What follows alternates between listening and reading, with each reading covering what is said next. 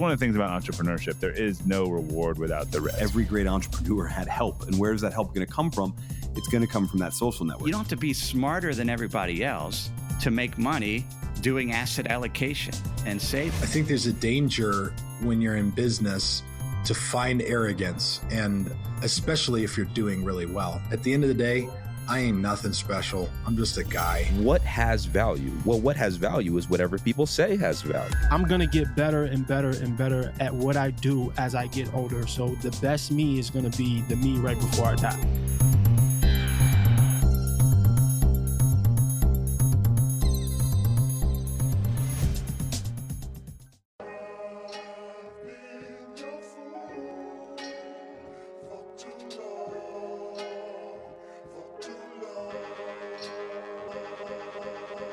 Hey family, welcome back to the Marketplace Podcast. I'm your host, Priest Willis, and on today's episode, I have a very special guest. Her name is Fawn Weaver, and Fawn is an investor, historian, relationship blogger, and author of several different books, and she's also an historian and co-founder of the Nearest Green Foundation. Now, many of you are familiar with Jack Daniel's and the Jack Daniel's story even, but many of you may not have heard of Nearest Green, who is actually the slave that taught Jack Daniel's how to distill whiskey. It's an amazing story. She actually created a whiskey brand. It's called Uncle Nearest, and it's the fastest growing independent American spirit brand in history that happens to be run by a black woman who is Fawn Weaver. You know, I'm excited to share her story with you, to talk about all the things that she's doing and her business is a part of in being first, first for African-American women, pushing the spirit business, first for African-American women to work with large organizations or companies, if you will, like Jack Daniel's. This is a special story, not because it's about black, not because it's about whiskey, but because it's American history. It's about legacy. And it shares a lot of layers to it. And as I've said many times before, there's a lot of layers to us. So I am excited to share this interview with you guys today. And without further ado, here is my guest, Fawn Weaver.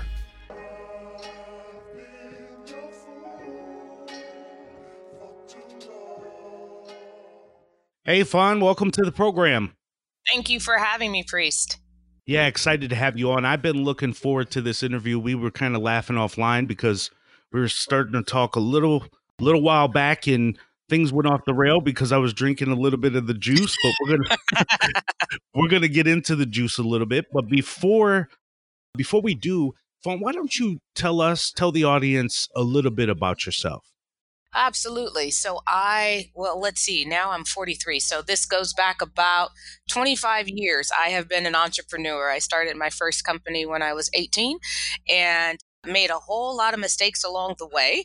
But I've, I've traditionally and, and almost from the beginning stayed in the P R, marketing, lifestyle, brands, investment. It's, it's kind of always been in that space. And what we're talking about here today is Uncle Nearest and Nearest Green. And, and that really began about uh, three years ago in twenty sixteen. I was invested in a particular uh, chain of fitness studios and and uh, just kind of moving around based on that, and had gotten pretty frustrated with a particular situation within that investment.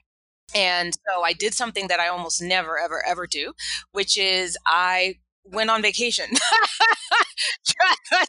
just, just to get just to get away from it. My husband is an executive vice president for for one of the big movie studios, and he was needing to travel to Singapore for something. And I said, "Hey, I'm just going to hitch a ride." And so I hitched a ride with him for his business trip, which left me with three days open of doing nothing. And when I say that, never happens. I mean, that literally never happens for me. And, but it was a beautiful thing because on the first day that we were there, we were sitting up in the uh, club lounge of the hotel, and I pulled the New York Times International Edition. Now, the thing to know is, is I don't actually read the New York Times when we're in the U S. But anytime I'm traveling internationally, I always read it. Here, I just, you know, get the recap of what top five news stories of the day. I get that recap in the morning. That's all I need. I just can't even be bothered with everything else. I agree. And so if I had not been traveling internationally, I would have never seen this this article.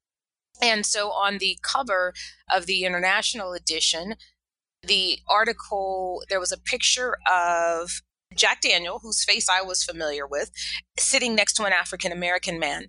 And the headline of the story was, Jack Daniel's embraces a secret ingredient, help from a slave. And I read it, just the beginning lines of it, and literally my eyes were opening so wide that my husband, who's sitting across from me, looks at me and goes, "What's wrong?" What's going on? Because immediately he thinks, okay, something must have happened terrible in the U S. And I flip around the newspaper and show it to him, and his eyes got just as big.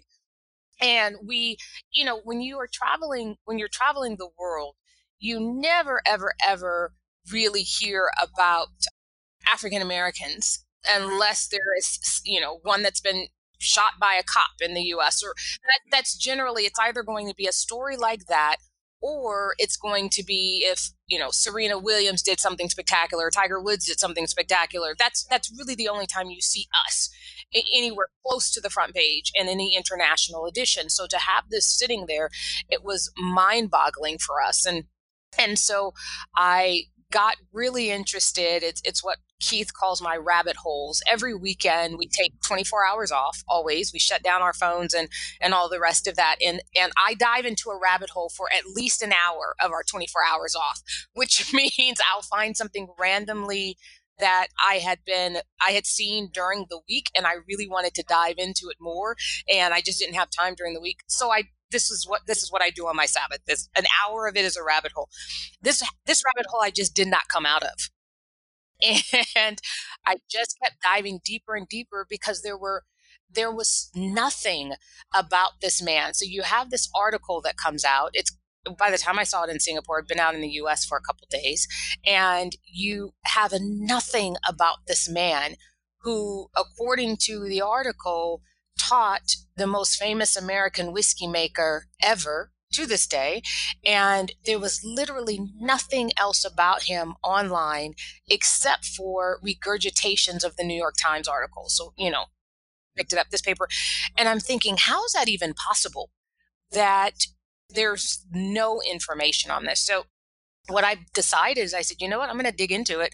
I'm going to see if this is possibly true. However, and this is something I learned early on in business when I got my butt kicked over a trademark, I, is I actually will not dive into anything or even go close to venturing into any investment or anything of that nature, whether it's of my time or money, without making sure I can secure everything. And by everything, I mean trademarks, online, social, what I call online real estate. So that's social media handles, websites, that kind of thing. And so the very first thing I did once I decided I want to dive into this and see where it goes is make sure I could secure all of that. And so I'm doing all this in Singapore. My husband comes back at the end of his day's Wait, meeting. You're doing the, He's like, you're doing doing the unfolding and all that out of the trademark still while in Singapore? Everything was in, I was in Singapore. They, it all happened Holy on the same cow. day. Okay. So because the thing is, is that when I went online, there literally was nothing about this man. And so my thought process was, well, of course, this is Jack Daniel's would have taken the time before, at least if not before the, the article came out, immediately after to say, hey, we better lock up all these, these trademarks and online stuff or whatever. And nobody did it, it, at all. It had not, not been even, filed. Not even Jack Daniels, I, I thought, which is amazing. Nothing. Literally no one had ever filed an application to trademark. That's amazing. At all. And so it's, I spent the entire day securing everything in advance of knowing, okay, I'm going to dive into this. And, and, and the reason, the reason why my mind went to that immediately is because I did a book back in, gosh, I don't remember what year it was, but this book called The Happy Wives Club. And, and I grew this, the, the book itself was a New York Times bestseller and a U S A Today bestseller, but I also grew this online club of women all over the world. And, and it was a great it was a great thing. But then I went to trademark it after the fact, and someone else had a trademark called Happy Housewives. Now, when I tell you the two organizations could not be more different, I mean, I had like this group of powerful women, you know, all running the world. They just happen to love their spouses. June Cleaver, and then you have this type. Other. Yes, with the whole dress. Like, I went online to the website and I thought, well, surely the trademark and, you know, those who are reviewing this, there is absolutely no way that they would think that these are remotely the same. But now I know trademark law very well, and that's not how it works. They, they're not actually allowed to look outside of their system. So to them, it was too close, and they denied it. And so after that, I thought, well, I'm, I've helped to build this other person's enterprise. I will never do that again. And so once I knew I had everything secured, then I dove in. And when I went back to it, it was, I want to say maybe the next morning. And then all of a sudden, there was a Wikipedia page that had popped up. And in that Wikipedia page, it was, again, a regurgitation of the New York Times article. However, it had a footnote that referenced a biography of Jack Daniel that was written in nineteen sixty-seven called Jack Daniel's Legacy. And so I ordered that book. And by the time we got home, of course, it was there, because you got to love Amazon. God bless them. Uh, I, I, you know, people get really mad at them and say they control too much. And I'm like, yeah, they do. While my right. fifth package of the day is arriving uh, that right. I just ordered the day before. So I, I, I am not mad at it at all. And so I got home and, and the package was there. Now, understand, nineteen sixty-seven, right? So this is a story that is happening in a small town in Tennessee called Lynchburg. Lynchburg, right? So I am not expecting that the story is actually going to name Nearest Green by name, in part because by the time I got back home, and which was, I want to say, I don't remember how many days later, but by the time I got back home and opened the package, social media had taken this story and and specifically what we call Black Twitter, uh, which is a lot yep. of African Americans on Twitter who literally light it up whenever there is something that seems like an injustice. So if you look at the Paula Deen situation, who yep. took Paula Deen down was Black Twitter. And so you had this social media uprising that from the time I read the story to the time I got I, I opened the first pages of Jack Daniel's Legacy, it very quickly went away from the original New York Times article to Jack was a slave owner. He stole the recipe. He hid a slave, did never gave him credit, all the rest of this different stuff. So by the time I started reading the biography, I expected, number one, for Nearest Green not to be mentioned by name. I expected it to like reference a slave or a Negro or something of that n- nature that someone on Wikipedia just happened to say, hey, this is him, right? And I, I understood that with the book being written in nineteen sixty-seven, and the people who were interviewed for the book were Jack's descendants. He he didn't have any children, but his nieces, his nephews mostly is who was interviewed, and his great nephews were interviewed. And then all of the people who worked with him, who knew him, Jack died early in his early sixties. And so there were a lot of people that were still living when this book was being written that actually had worked for him and that were friends with him. And so I read that on the opening pages of the biography and and expected, okay, well, it's going to mention there was a Black man somewhere involved in this process. And early on to the book, we meet Uncle Nearest. And we meet him because a preacher and a distiller who Jack went to work for as a young chore boy at about seven years old, he went to work for him because he's the tenth child. His mother died when he was four months old. His father immediately married again, which was very normal at that time, especially if you had ten kids. You needed a woman to deal with it. And, and so you've got this little runt of a kid who never grows to be five foot two, even when he's fully grown and an old man. And so you've got this kid who this stepmother just did not like. And so rather than being in that environment, he goes to the farm, a local farm of a preacher and distiller. But at the time, all of this is going down. Dan Call, the preacher, is having, he's being forced to make a decision about staying in the whiskey business when his church is telling him he's going to go to hell if he doesn't get out of it. And his wife uh, that he decided to marry in eighteen fifty-six was a teetotaler. So you've got this going on in the background, and you have this three hundred and at that time it was three hundred thirty-eight acre property. The home is on one portion of it. On the kind of the other end of it is the church on the same property. And then if you go in the other direction, almost like a triangle, about twenty-five, thirty minute walking distance was the distillery. So Dan Call was keeping the two worlds separate when this young boy comes to work for him as a chore boy. So that means, you know, going out and milking the cows and, and uh, whatever, going and getting water for the family and all the, the things that chore boys do. And after a while, the young kid, according to his biography, was so inquisitive of what is going on over there in the holla. You got the smoke coming up, that you've got mules and wagons bustling back and forth over there, but nobody ever talks about it. What is going on over there? And according to Jack's biography, one day, about a, a little less than two years since he had he had moved there, so somewhere around eighteen fifty-six, he is walked over there and introduced by the preacher to a man by saying, "This is Uncle Nearest. He is the best whiskey maker I know of." And he asked for Nearest to teach the young boy how to make whiskey. And for us, that seems really, really odd. If a kid is eight right. years old, you would not be teaching him to work, let alone anything else. But, yes. I mean, we right, coddle right. kids now. That's not what they were doing back then. That's right. Back then, as soon as you could move, you were working. Like, you were farming as soon as you were able-bodied, which was what was relative know, for six, the time too, right? Because those people were living to like thirty-five. Working. So by the time you were ten, you were you were like you were getting up there.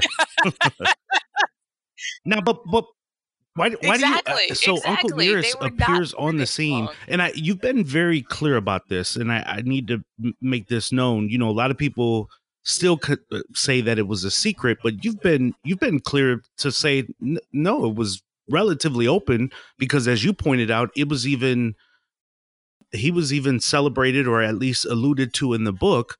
But I, I, I've never understood. So this boy is brought over there, this eight-year-old boy, to Uncle Nearest, and he's taught from him, and that's almost where the story picks up. But I wonder where Uncle Nearest learned how to be a distiller from. Where, where do you think his beginnings lead him to there?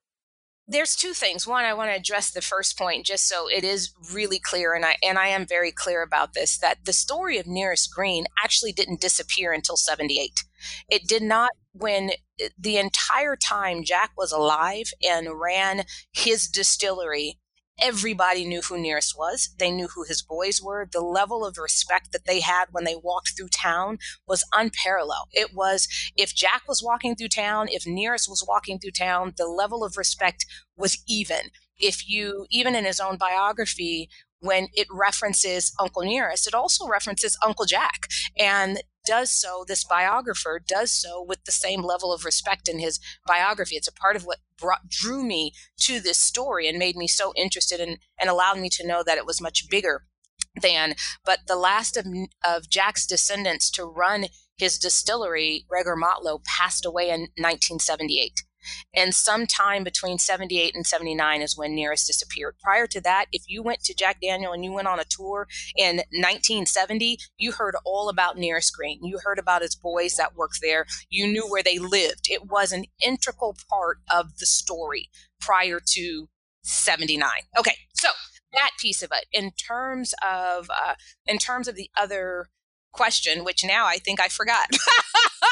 Hey, tell me again. No, yeah. Well, the, the, so we're we're picking up the story at an eight-year-old oh, yes, boy yes, being yes. brought We're to Uncle Nearest, but you know, it, yes, the, we have yes, no idea. Yes. Keep in mind that African Americans did not become Americans until December sixth, eighteen sixty-five. Prior to that time, we were property, and I, I don't mean property in the sense of, oh yeah, you know, we just didn't get paid attention to. I mean, literally, if you look at the, the local deed books, I live in Lynchburg now, by the way, and I've lived here. This is, I think, my third, my third Christmas here is how, is how I count it. And, and I was going to bring that up too, eventually. I want to yes. talk about your move there. So yeah. This, the, if you look in our local deed books prior to eighteen sixty-five or eighteen sixty-six, then you would literally see on a line that this white male deeds to this white male, because it never really went to women. It was this white male to this white male, one hundred acres, uh, twenty cattle head, four Negroes, three chicken. Uh, that's literally in the same line as the livestock were the African Americans. And so the idea that we'd have any idea what happened to him prior to December sixth, eighteen sixty-five is the equivalent of trying to track branded cattle. You just right, can't. Right. I mean, he had he he did not yeah. exist on paper prior to the eighteen seventy right, right. census. Didn't exist. That's amazing. That's amazing that he has this gift. But it, it's like Black people, right, to prevail through circumstances, situations, and still come out and be some of the most innovative people and take what's meant for evil in some cases, that is chitlins or whatever it may be, and, right. and turn it into something for the good. So now we have the eight-year-old boy that's brought in front of Uncle Nearest, and then the story goes that he starts to teach him how to become a distiller himself. But he he's does. using his, his own style of distilling. He is. Well, what he what he was making is what is now known as Tennessee whiskey. So in, in order to be considered Tennessee whiskey, you must do the process that Nearest taught Jack. Without it, it, it doesn't, you literally cannot be categorized as Tennessee whiskey. And so that process is, is essentially taking a traditional bourbon and doing a filtration prior to it going into the barrel using charcoal from sugar maple. So sugar maple trees cut down into charcoal, and you filter through it ten, eleven, thirteen feet, however long you want to do it. And it's a it's a slow process. It does not add anything. So Tennessee whiskey, by legal definition, is a straight bourbon because it doesn't add anything to it. But what it does do is it it helps to remove the, the congeners that are naturally present in whiskey throughout the distillation process. And so it removes those things, which uh, in part, those things that give you a headache, things of that nature, but it's removing that and it's creating a smoother whiskey. So if you take bourbon and you take that entire process of what it takes from beginning to end, you essentially add six and a half more months to their process in order to get Tennessee whiskey. Because from the time you chop down the tree to the time it has to dry in order to become charcoal, that's an additional six months. And then in order to take it to become a Tennessee whiskey, that we have to sit in that charcoal for about another ten to fourteen days before it can go into the barrel. So it, it's basically bourbon just elevated is what Tennessee whiskey is. And this is what Nearest Green was teaching Jack. But, and this is where I think some people get it confused, the, the thing about distilling at that time, the majority of distilling by far was done by slaves, was done by Africans. And the reason is it was very dirty and labor intensive. If anyone, if you go up to Mount Vernon, have you been to Mount Vernon to George Washington's distillery? Okay. You, you see how difficult it was to make whiskey back then, right? Yeah. White men were not doing that. I have, yep. they, they just weren't. It was, you were, you, your whole clothes was, was covered in soot. Your face was the color of charcoal right. by the time you right. got home. So this idea that all these white men that we have on these pedestals as being distillers were actually the one distilling is absurd. It, it just makes no sense whatsoever. So yes, he was taught how to distill, but he very quickly sort of graduated from doing that to uh, about three years later when the Civil War began, uh, there was a shoot to kill on any soldiers uh, or any persons that tried to sell whiskey to the soldiers. They needed the men, so the whiskey would warm them up, right? And it would warm on these cold nights, but then they were drunk and they could not fight or really be clear-minded, and so it created an issue. And so they they issued a, a shoot to kill for anyone who tried to sell whiskey to the soldiers. But I mean, Jack, remember, never grew to be more than five foot two. So at that time, what is he, even four feet, right? So you've got this kid that then shows up on the field on a regular basis to the soldiers, and they never think that he is a threat leadership because he's just a kid, but he was actually there selling Nearest's whiskey. And so, so this brilliant mind cornered the market during the Civil War in this wow. area that we're in. Any place where he could reach by mule and wagon with his whiskey at this super young age, he and his cousin Button, Button Wagoner, they're going around and just going and literally selling to the soldiers. And it's it's the first time we kind of get an idea of of what type of mindset this kid had at such a young age, that he's like, hey, I could corner this market. Nobody else could do this. And and so we see Nearest's whiskey becoming very, very popular. Now, the thing to consider is Nearest Green was the master distiller for Distillery Number Seven.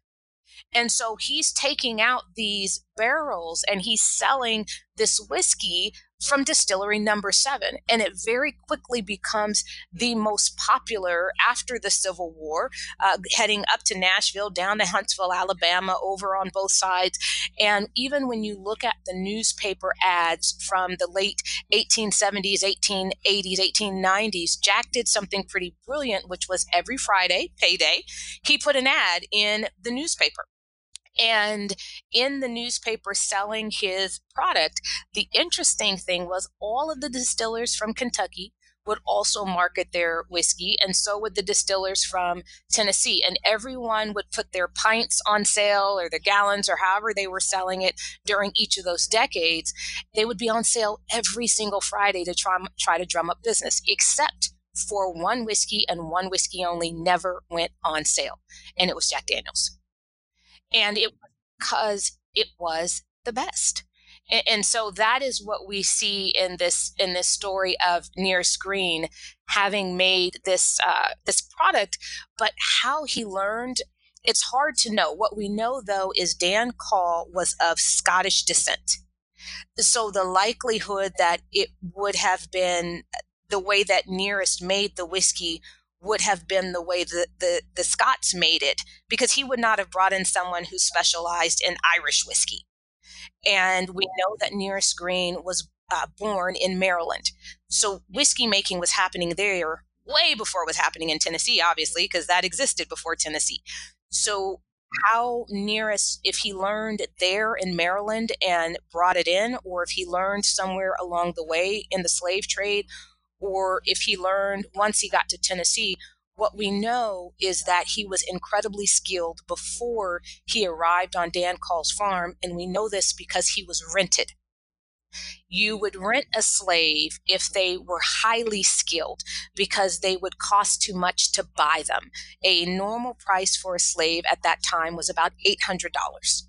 And just to give context, that's at that time was about two years farmer's salary. So you're taking your salary for two years to purchase a human being for the rest of their life is, is what you believe that you're doing. And that that eight hundred dollars would go up exponentially if the slave had a special skill set. And Nearest did. So he rented Nearest. He did not buy them. By all accounts, Dan Call did not own any slaves on record. I want to thank today's sponsor, Bloom. Do you guys have a four oh one k of some kind? And you're always wondering if you have the right investments, if you're picking the right thing, and you're just not fully sure? Well, Bloom, with three O's, B L O O O M, does free analysis of your current employee-sponsored retirement plan. You get to understand your investments at a glance and uncover unnecessary hidden fees. Then you put them to work. You put Bloom to work with your account for ten dollars a month, and they'll essentially fix your four oh one k by optimizing your fund choices and minimizing those hidden fees. And then at that point, you just sit back and let them do what they're going to do. Now, I found out about Bloom because of David Stein. I was listening to the podcast Money for the Rest of Us, and he mentioned Bloom, and I just wanted to check to see if I was picking the right investments. And I wasn't that far off. There was a few tweaks, but the concept itself of Bloom is amazing.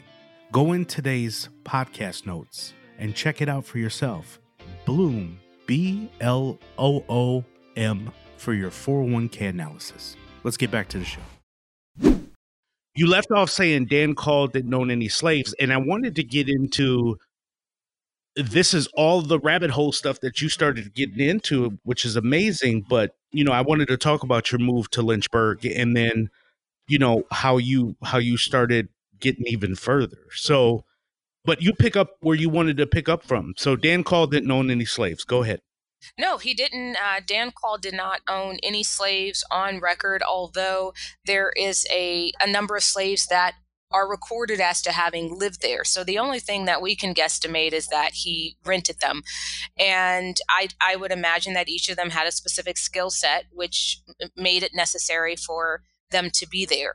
But for Nearest Green, he is the only one who we know of those who were there. And and the reason why we know it, and I, I always want to make sure that this does not get lost, because people give me so much credit for bringing this story forward or shining a spotlight on it or whatever you want to call it. And I'm very clear to make sure people understand I am not the reason we know this story.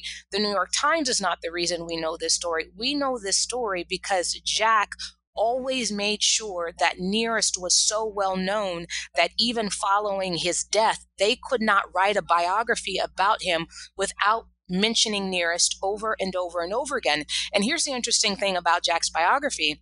It's written by a white reporter from Tuscaloosa, Alabama, height of the civil rights era, and it was being written in nineteen sixty-five, nineteen sixty-six. It was then published in nineteen sixty-seven. He's interviewing all the people who know Jack best, and Nearest and his boys are mentioned fifty times, five zero, more times than Jack's own family. So that is not a he was hidden or he, you know, the recipe was stolen. I said, listen, if you steal something, you do not turn around and give that person credit by name. You just don't. Well, I'd be remiss if I didn't say this. So I live in the South. We still contend with Confederate statues, yeah, and other things, yes, of course. But uh, and and there is a lot to be said for Jack Daniel's remaining by, you know, Nearest Green side. Even today, there's still family lineage, as, as I've heard you talk in other interviews and other places, that still work at Jack Daniel's today, which is amazing because, mm-hmm, it goes to show that it's still... it's still kind of within the family, if you will. But I don't know if we would have knew it to this level that we do if it had not been for, well, the, the start of New York Times. And then, of course, how far you've taken it. So I, I know you're, you know, you're being humble here and gratefully so. But I wouldn't have, I, I didn't read the New York Times International, and I, I wish I would have, because this story is amazing. But the way you've brought it to the forefront and kind of have pulled the story out and married everything together is tremendous on your part. So you, you deserve credit in that, broadcasting this story out for sure. Well, thank you. I, I deserve minimal credit. And I accept I accept minimal credit, because that's, it doesn't fair, matter how much of a bulldozer I am in my approach or how much of a bullhorn I might have in sharing something loudly. The reality is, is if I couldn't back it up, It it would not matter. There are plenty of people out there that are constantly telling the story about someone who is a hidden figure, and w- w- you and I have probably never heard of those people because there is nothing to actually back it up. But what Jack and his family did by making sure that they that Nearest was memorialized, if you will, I had plenty to back it up. When they did a, uh, there was a local paper here that would do, you know, how they make those magazines uh, in some of the special edition newspapers, and, and they'll they'll talk about one thing specific. I know Times does it all the time. Sure. And so in, I want to say it was seventy-two, yep, seventy-two, the spring of seventy-two, they did in a, the, the local paper did an entire story, an entire magazine on nothing but Jack Daniel Distillery and Lynchburg, Tennessee. It was twenty-two pages long, and they very clearly list their master distillers in order, and Nearest Green is number one. They called it head distillers at the time, but Nearest Green is number one. And so you have this, that Jack's family made sure any place where it could be written down, it was. And I, I think that that's very, very important, because I would not have been able to tell this story in this manner if that had not happened. So I, I, I definitely give a great deal of credit, because that's not something that whites had to do. And I think we need to, to understand this. Right. nineteen sixty-seven, you did not have to give an African American credit for anything. And so the idea that someone did, I think that has to not only be acknowledged, but it has to be celebrated. And I don't think we do that enough when stories like this come out and there is someone who happened to be of the lighter race who stood up for us, right?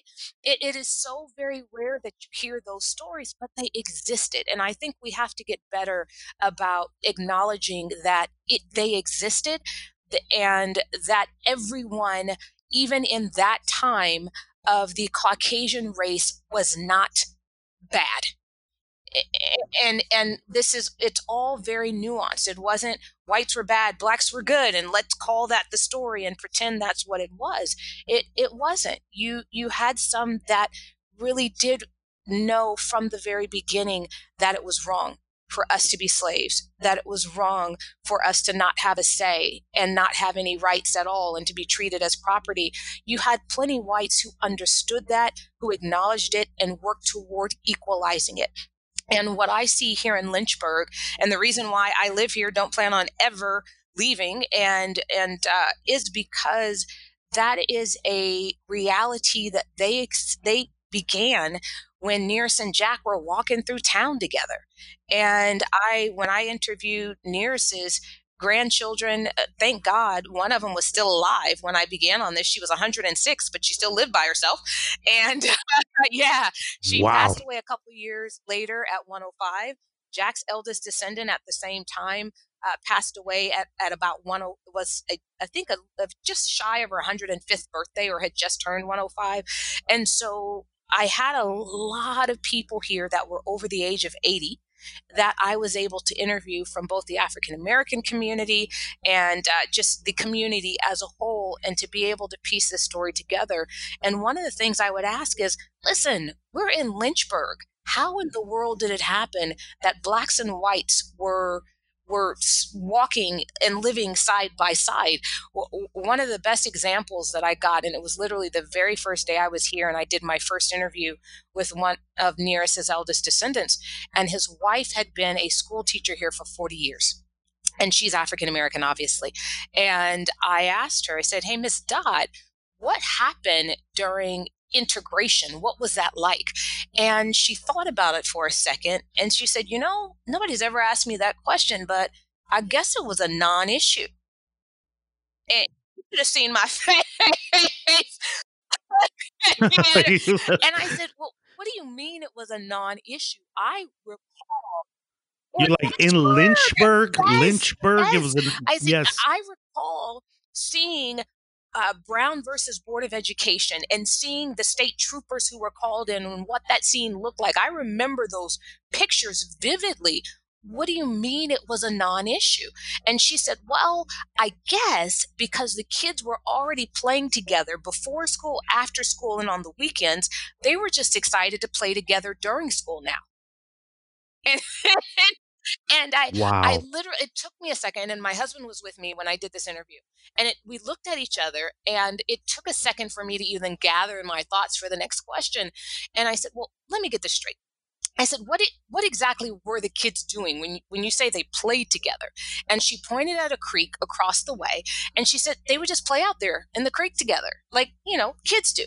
And what came to my mind immediately was Dorothy Dandridge. Now, I don't know whether or not that scene in the movie with Halle Berry actually happened, but what came to mind immediately was Dorothy Dandridge dipping her toe in a pool in Las Vegas and them draining the entire pool. And that juxtaposition with these kids down here in Lynchburg, black and white, playing in the creek together, and it was okay with their parents. And and so what they had created here continued on from generation to generation. So by the time I got here, I will tell you why I live here now. That wasn't the plan. Uh, I yeah. I was gonna. I was gonna say, did the story bring you down? I came right. down to interview, and literally Keith gave me four days to interview, and we were going to get out. He said, "Babe, I am going because this is what you want for your fortieth birthday, but you got four days to research, and we are getting the hell out of there." I mean, just the concept of a black man coming to a town with Lynch in the name. If you're not from the South, that's the last that's thing right. you want to do. And so he had right. zero interest in this fortieth birthday of mine. And I mean, zero. But we, we got here, and one of the very first people we met, and it was at the library when, when we were sitting there amongst a ton of books, and Nearest's, who is uh, not Nearest, I'm sorry, Jack's uh, eldest living descendant now walks through the door. And I'll, I'll skip a whole lot of parts, but essentially she came over to us, identified who she was, and said, "I'd be happy to help you with your research." And so she gave me the names and numbers of Nearest Green's descendants th- that she had in her phone. And wow. they they grew up together. They were friends. They ate around the same dinner table together. And so I knew immediately that the story that had gone out on social media that had nothing to do with the, the article that Clay Risen of the New York Times wrote, what he wrote was true. What social media did with it after that was just an utter mess. And so the story became so negative, but I didn't believe it because I actually took the time to read Jack's biography. And I knew that you didn't have to give a black man credit for anything at that time. So it said to me that Jack and his family wanted to make sure that Nearest was not forgotten. So I arrived here with that belief, and she furthered that belief immediately. So she gives us the, the names and numbers of Nearest's descendants. And then right before she's leaving the library, she says, "Hey, you know that book that you read where Uh, where Jack lived, where he grew up, and where the distillery was, where Nearest taught him how to make whiskey?" She said, "You know, uh, it's for sale." Right? Destiny. Right. right. Talk about yep. destiny.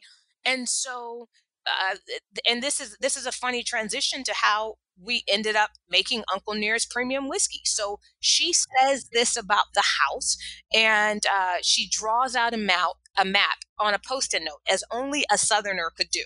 And you're in North Carolina, so you get this, the whole go to uh, yes, go I do. where the red truck is and make a left, go to where That's the right. now is in the driveway, make a right. And so she, she draws out this, uh, this map on a post-it note, and she gives it to us. Keith and I try to find it. We can't find the house. So we come back into town where we had rented a home, and I get a call on my cell phone, and it is the most Southern accent to this day that I have ever heard. And it was this woman's cousin. And she said, um, "My cousin tells me that you, she met you in the library and you want to go see the Dan Call farm. I can take you. I'm a realtor."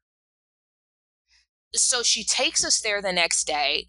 We, my husband and I look at each other like, holy crap, this is American history. We actually had the opportunity to buy it. At that time, it had uh, it was slightly smaller. It was, but it was still three hundred thirteen acres. Oh, oh so Keith is, but Keith is coming to your side of the world. I oh, see now. Literally, day yeah. two, day two, Yo. he sees this property. Between her walking through the library and this, he got a check in his spirit very early on that this was uh, destiny. Without question, because the house, the farm, everything had been on the market for fifteen months. Wow. fifteen months. You're talking about, now at the time, of course, uh, Jack Daniel Distillery did not realize uh, until we did a lot of research and, and brought forth all the paperwork related to it, that that distillery actually began on that property, and that distillery number seven was the distillery number. They didn't know that at the time. If they See, had, these, I'm these, certain they would have bought Yes, it. These were going to be my questions. Like, I know there's positivity between you and Jack Daniel's. There's no competition per se. I mean, there is, but there isn't. There's nothing but harmony there. But Jack Daniel's seems like seem like they would have been so ahead of this. So that's how that's why I said destiny, right? Because uh, fifteen months, you have the property available. you're meeting people from Jack's family who is like connected just by numbers with Uncle Nearest family. It just was all just there for you. I mean, I guess there's nothing to say about it, but it's just amazing that Jack Daniel's as a company wasn't ahead of some of this stuff. So here's this, this is my belief. And, and I am a, I am right where I belong in the Bible Belt, because I, I, I live my life by it. Right. Yep. And so I have an enormous amount of faith and belief in things happening as they are supposed to happen and being as they are supposed to be. But this is how I, I tell people this when, when they look at it and go, you know, how could Jack Daniels be, be so foolish on this? And what I tell them is, is I truly believe that God blinded them, because yep. look at their company. They are too freaking smart. Yeah, right.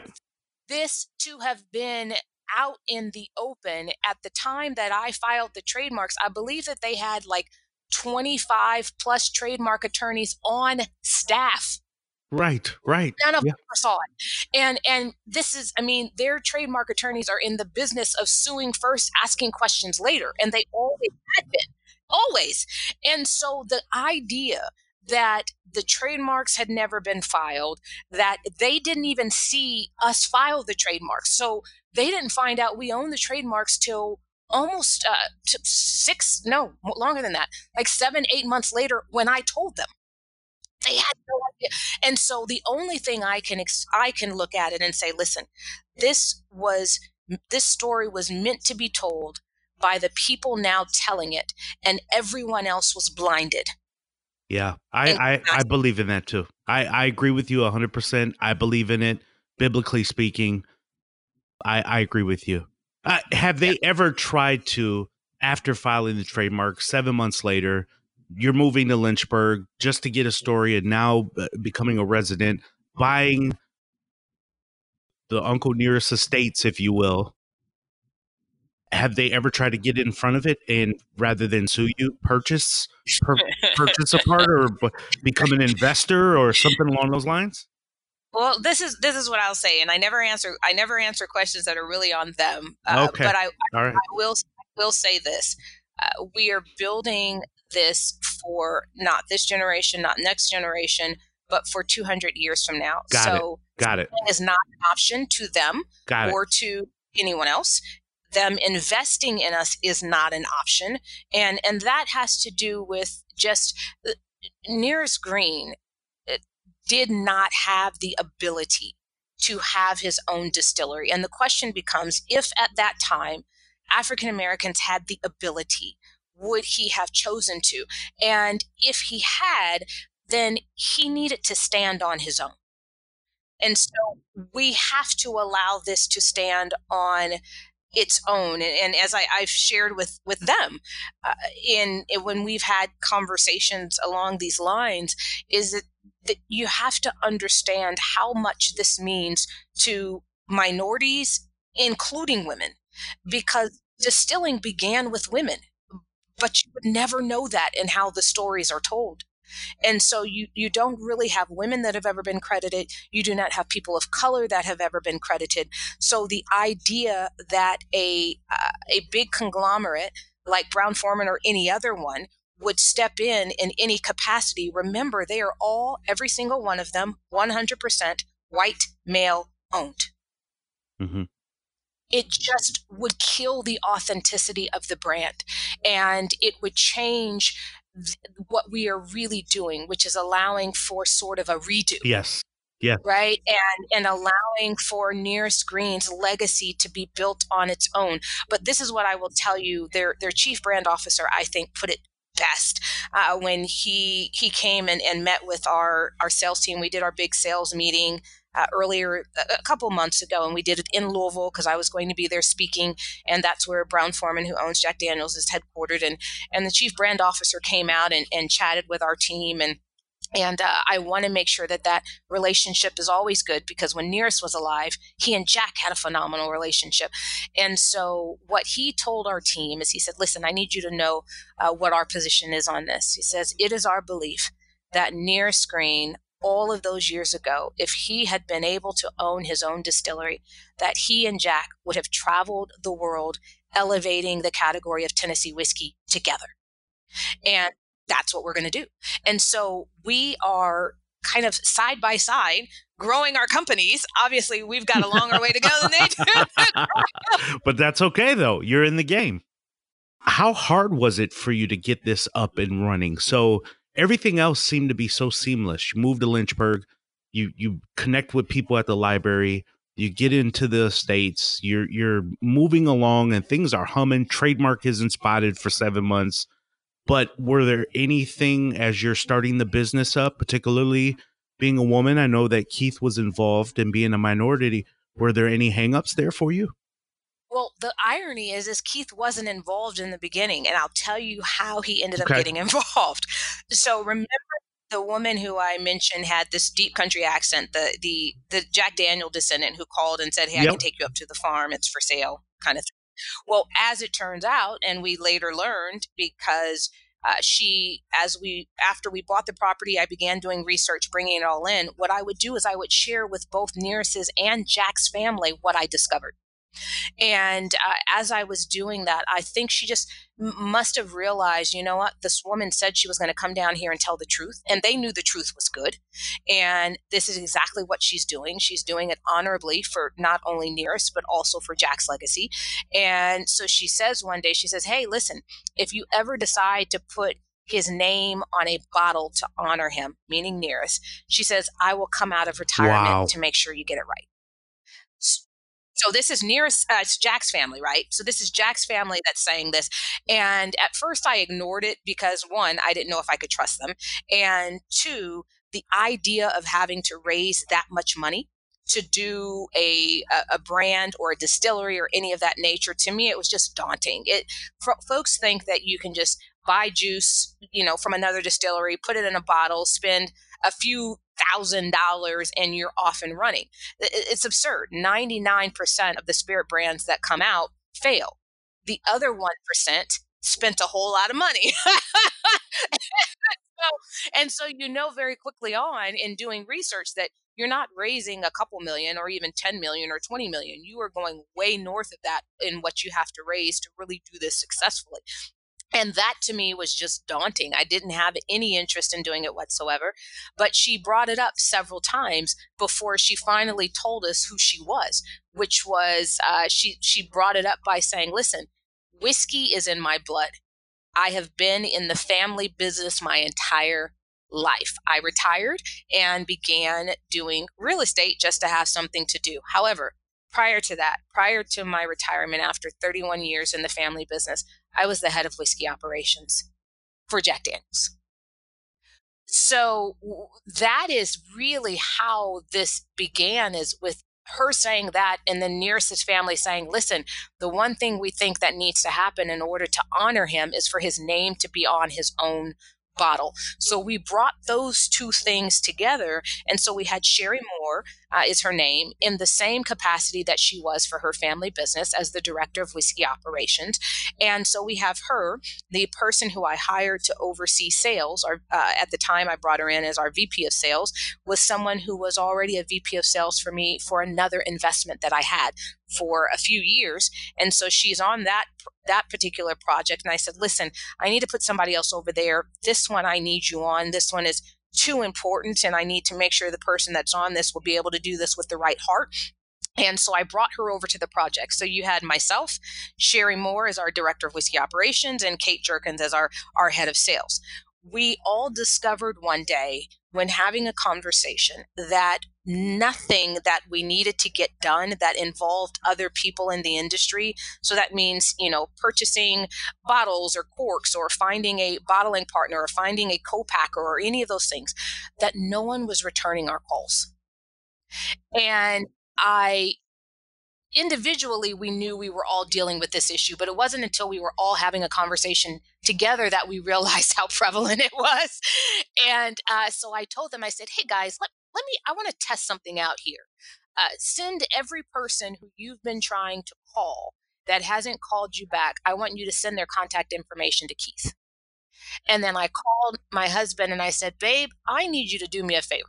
I need you to call all these people and pretend that you are the right C E O of Uncle Nearest Premium Whiskey. Do you know, Priest, and this is no joke and no exaggeration, that he either got through on every call or they called him back before the end of the day. And by the time he ended each of the calls, they were either trying to get together for beer, to go golf, to like, like it was the most absurd thing. And so for us, I mean, Sherry, myself, Kate, we do not have pride in that kind of stuff where we're like, listen, done. We don't care how it gets it done. As long as it's done, we are in oriented. We're not bothered in the least. If he has to take time out of his busy day at Sony yeah. Pictures to make phone calls, you know, that that's where we, that's where we are. And it was so interesting because for the longest time, people in this industry thought Keith was the owner and C E O. Which if you think about the absurdity of this, all you have to do is Google him to know he has a powerful position in Hollywood. He does not have time to be running a distillery. And yet it was easier for them to think that he ran it and I was the cute marketing girl than it was for them to actually respect me as being the, the founder and C E O. And and so I think coming into this industry, it was the the folks on the other end of the line were not used to hearing a woman uh, ask questions. And it, it's it's unfortunate. I think that because of the success of Uncle Nearest and how well this brand has done better than any uh, independent American whiskey brand in U S history, because of that success, I think it's going to become easier and easier for women to make the calls and actually get a response.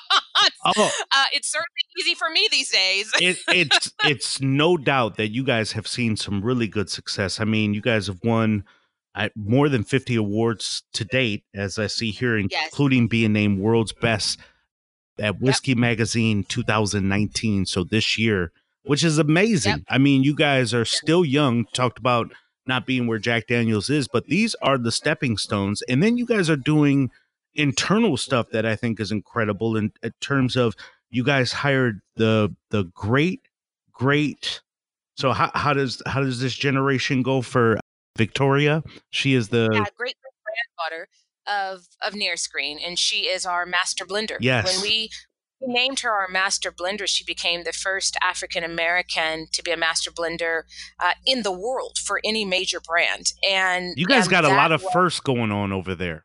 Listen, ten of them. Can you believe it? Ten of them. When I when I was uh, on American Whiskey Magazine, it was the, that the owner of American Whiskey is Paragraph Publishing, and they own all of the top whiskey related magazines.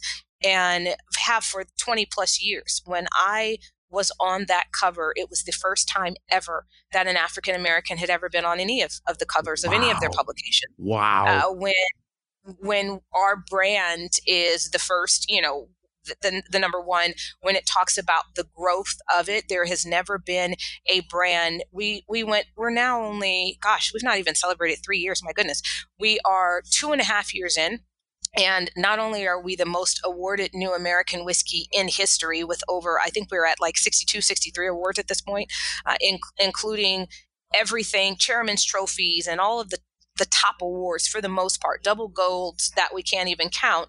And so you have that on the award side. And then on the sales side, we went from zero states to fifty states in less than two years and closer to eighteen months. And we're in twelve countries outside of the, the U S. We're already in nine thousand, more than nine thousand locations. It's unheard of. The only spirit brand American spirit brand in, in history, and it may be in the world uh, of any world brand. I just don't have that information. The only other independent to ever pull this off was Casamigos. Wow. That's amazing. I mean, listen, I, I, I, and I'm not saying this for the sake of the interview, and I want to make sure the listeners hear this from me. I, I went out and bought a bottle of Uncle Nearest eighteen fifty-six, and I drank it, and I, I think I mentioned this at the top, but I had more than I, I w- wanted to initially. But I took it to the cigar lounge with me here in Raleigh, North Carolina, and shared it with all the brothers who will be listening to this at the cigar lounge. And every one of them raved about it. And we got it here in September, and they had already knew about it. They were already buying it.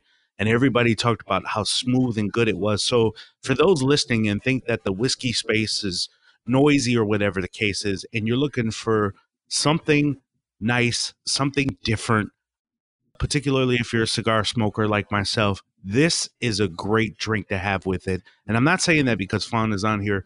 We really enjoy it when we're out having a drink at the lounge. So, I mean, the drink is amazing, Fawn. I mean, you guys, the story is one thing. So when I got the bottle, I thought the book, so I can tell you have like this P R, business, marketing background, because everything you did took careful consideration, including when we got the bottle, I wasn't expecting to see like this little book with the story on the bottle, which I thought was pretty unique in itself, right? But everything from, you know, going to purchase the Dan Call farm, which, you know, people should go to uh, nearest green dot com to check out the, the short brand film that you guys have out as well.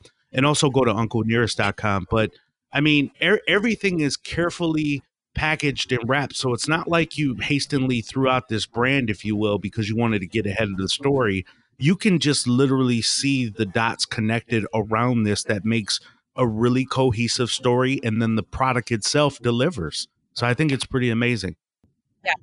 Thank you. I, I when people come to the distillery, the thing that they that they come to understand very, very quickly on our tours is that we did not create a whiskey brand and then come up with a cool story to sell the whiskey.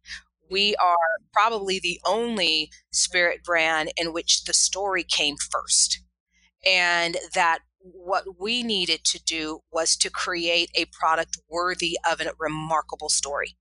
And and so we went the opposite of how this normally happens. But I, and to this day, even though we are doing very well as a company from a business standpoint, from sales standpoint and, and name recognition and everything else, I still do not consider us a whiskey company. Mm. That's not what we're doing. What we are doing is we are cementing a legacy. And what allows us to do that in part is a whiskey that bears his name. So we look at it, if you if you listen to my team out in the field talk, you would think that they work for a nonprofit. The the passion that they have in telling the story, and then they're like, oh yeah, and by the way, here's the whiskey. Because and I tell people all the time when I when I meet with bartenders and beverage directors and restaurant owners and liquor store owners and all the rest of that stuff, and I said, listen, I don't care if you buy a bottle. I don't care. What I do care is that you take this legacy, this story of Nearest Green, and you share it with every single person you know. That's what I care about, because that's what's going to allow us to make sure that finally, for the first time, that someone who is not white male has a voice in this industry. And it's not a new voice, meaning it's just coming forward today, meaning we've got legs in this. We've got roots in this industry. And for, for I mean, women, we've, we're now more than fifty percent, right, of this country. Yes. And we still aren't represented in this industry from a story standpoint. We, we aren't very much, obviously, from a, from a, the whiskey business side either, but just in terms of talking about us and what we did in the very beginning of this. And so, so we've got something, an entire industry that is lacking both color and uh, more than half of the gender population. And and I, I tell people when I, I Like, you know, I'll go and I'll speak at different diversity things and with tech industry or finance industry and, and uh, you know, everyone has their complaints, and I'll go in there and I said, listen, here is your reality check. You think you live in or you work in the space that is the least diverse? I assure you, I've got you beat. You know, without question, yeah. I have you beat. And uh, so, yeah, no, we, Uncle Nearest has become the voice to represent women and people of color in the spirits industry. And here's the beautiful thing about it is even though that is the case, you have men who, like yourself, who have come along on this journey and said, hey, we're going to celebrate That's you right. guys with this as well. And so it is, the reality is, is a whiskey could not grow and exist if it were not for that other fifty percent of the population. Could not exist because That is the population that drinks whiskey the most. Right. Now, we're growing women and people of color. We're adding by huge numbers and growing whiskey here in America, which is why it continues to be uh, growing at the pace that it's growing at, especially when it comes to premium. But we still are not the majority overall when you look at that. And so I, I think it is remarkable that this is probably the only brand that you will see on shelves in which everyone, every demo has come to the table. I don't care if they're a great-grandfather or if they're a millennial. They are at the table and they're drinking Uncle Nearest Premium Whiskey. And I think it's remarkable. I, I think that's amazing. I, I promise you, next year in the new year, you have my word that my wife and I will come down. We'll do the V I P tour with you guys. I see that. You have. Nice. I went to your site. I see the different tours you have. We are going to absolutely do that. We support it as a brand. I support it as a drink, as I said, and I mean that wholeheartedly. And some that listen to this know I'm telling the truth. And I, I think this is an important story to support. I think your business is trailblazing in a lot of different ways. You know, one one question I do have, Fawn, before we go is, why Uncle? Where does Uncle come from? Yeah. Well, uh, here in Lynchburg, that it was the level of that that that signified respect. And so Jack here was referred to as Uncle Jack. So there actually was an Uncle Jack label. Really? They don't utilize it. Mm-hmm. Yeah, there. Uh, one of his whiskey, he had tons of different whiskey labels. One of them was was Uncle Jack, and uh, and it's a great bottle. So hopefully they'll put it back out one day, and Uncle Nearest and Uncle Jack can live side by side. That that would make me very happy. But it was a sign of respect here, and it, it, more importantly, we we literally, from a branding standpoint, our entire team before when we were beginning this process, we looked at different labels and we looked at it originally with Nearest Green on it, and it made no sense. And the reason is, is we even now identified him as a human being. People see Nearest Green, they know it's a person now. But if you think about it, when we first came out in two thousand seventeen, if people did not know he was a person, it looks like the nearest golf course. Why is Nearest Green on a label? It looks like we ran out of, when we filed for our distillery license, the chairman actually laughed. And I thought he was laughing because he must live nearby. And he was commenting to one of his colleagues on the panel saying, oh, yeah, I, I can't believe I didn't even know this was near my house. That's what I assumed. And when I walked up to him afterward, I said, hey, you live near Shelbyville? And he says, no. And I said, oh, but you laughed when you saw our application. And he says, oh, I just told her they must have run out of names. And, and, right. And so if you don't, even now, if you don't know the story, then Nearest Green is literally like the closest golf course. And by putting Uncle in front of it, we made him a person out the gate. Right.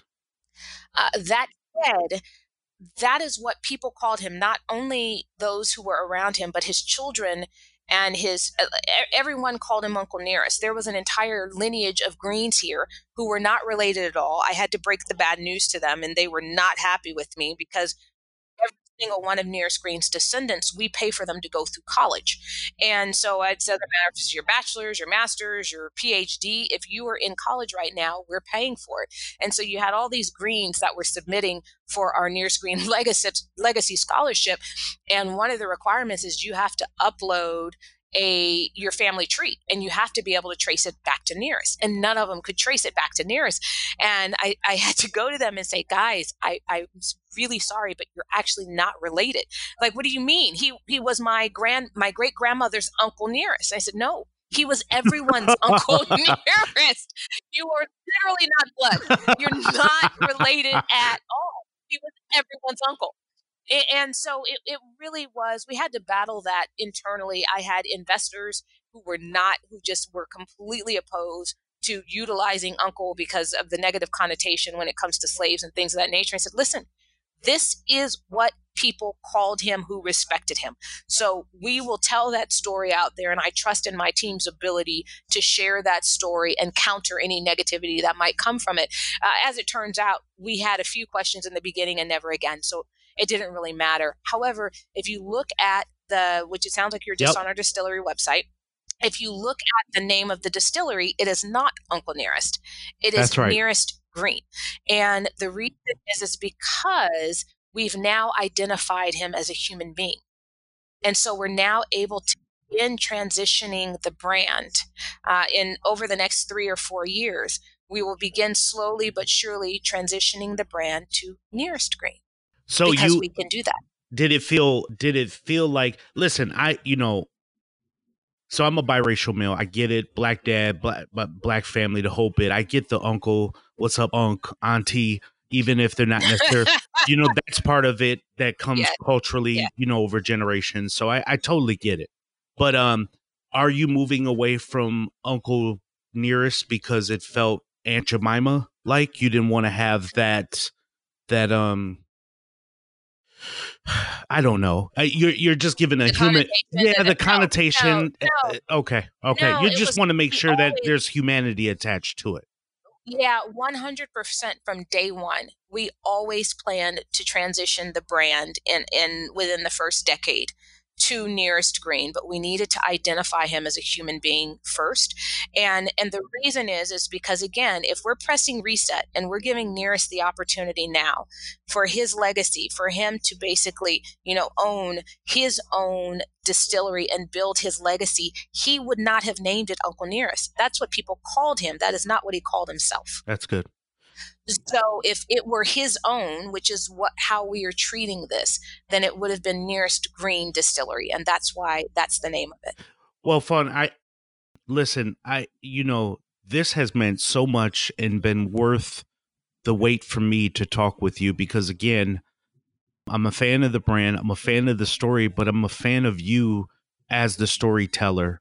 And it, it's meant a lot to have this conversation, to talk about legacy, because legacy is important to me. I have kids, and, you know, I always want to know how my story is told, or make sure that I'm I'm trying to shape it correctly, right? And you being able to step in and do that for someone that didn't necessarily have a voice, or take that story and carry it on, is uh, special. That that takes a special human being to do that. So for those those readers of of the story, people that listen to you tell the story, both on this podcast and other places, at the end of it all, in short, what do you want them to walk away with?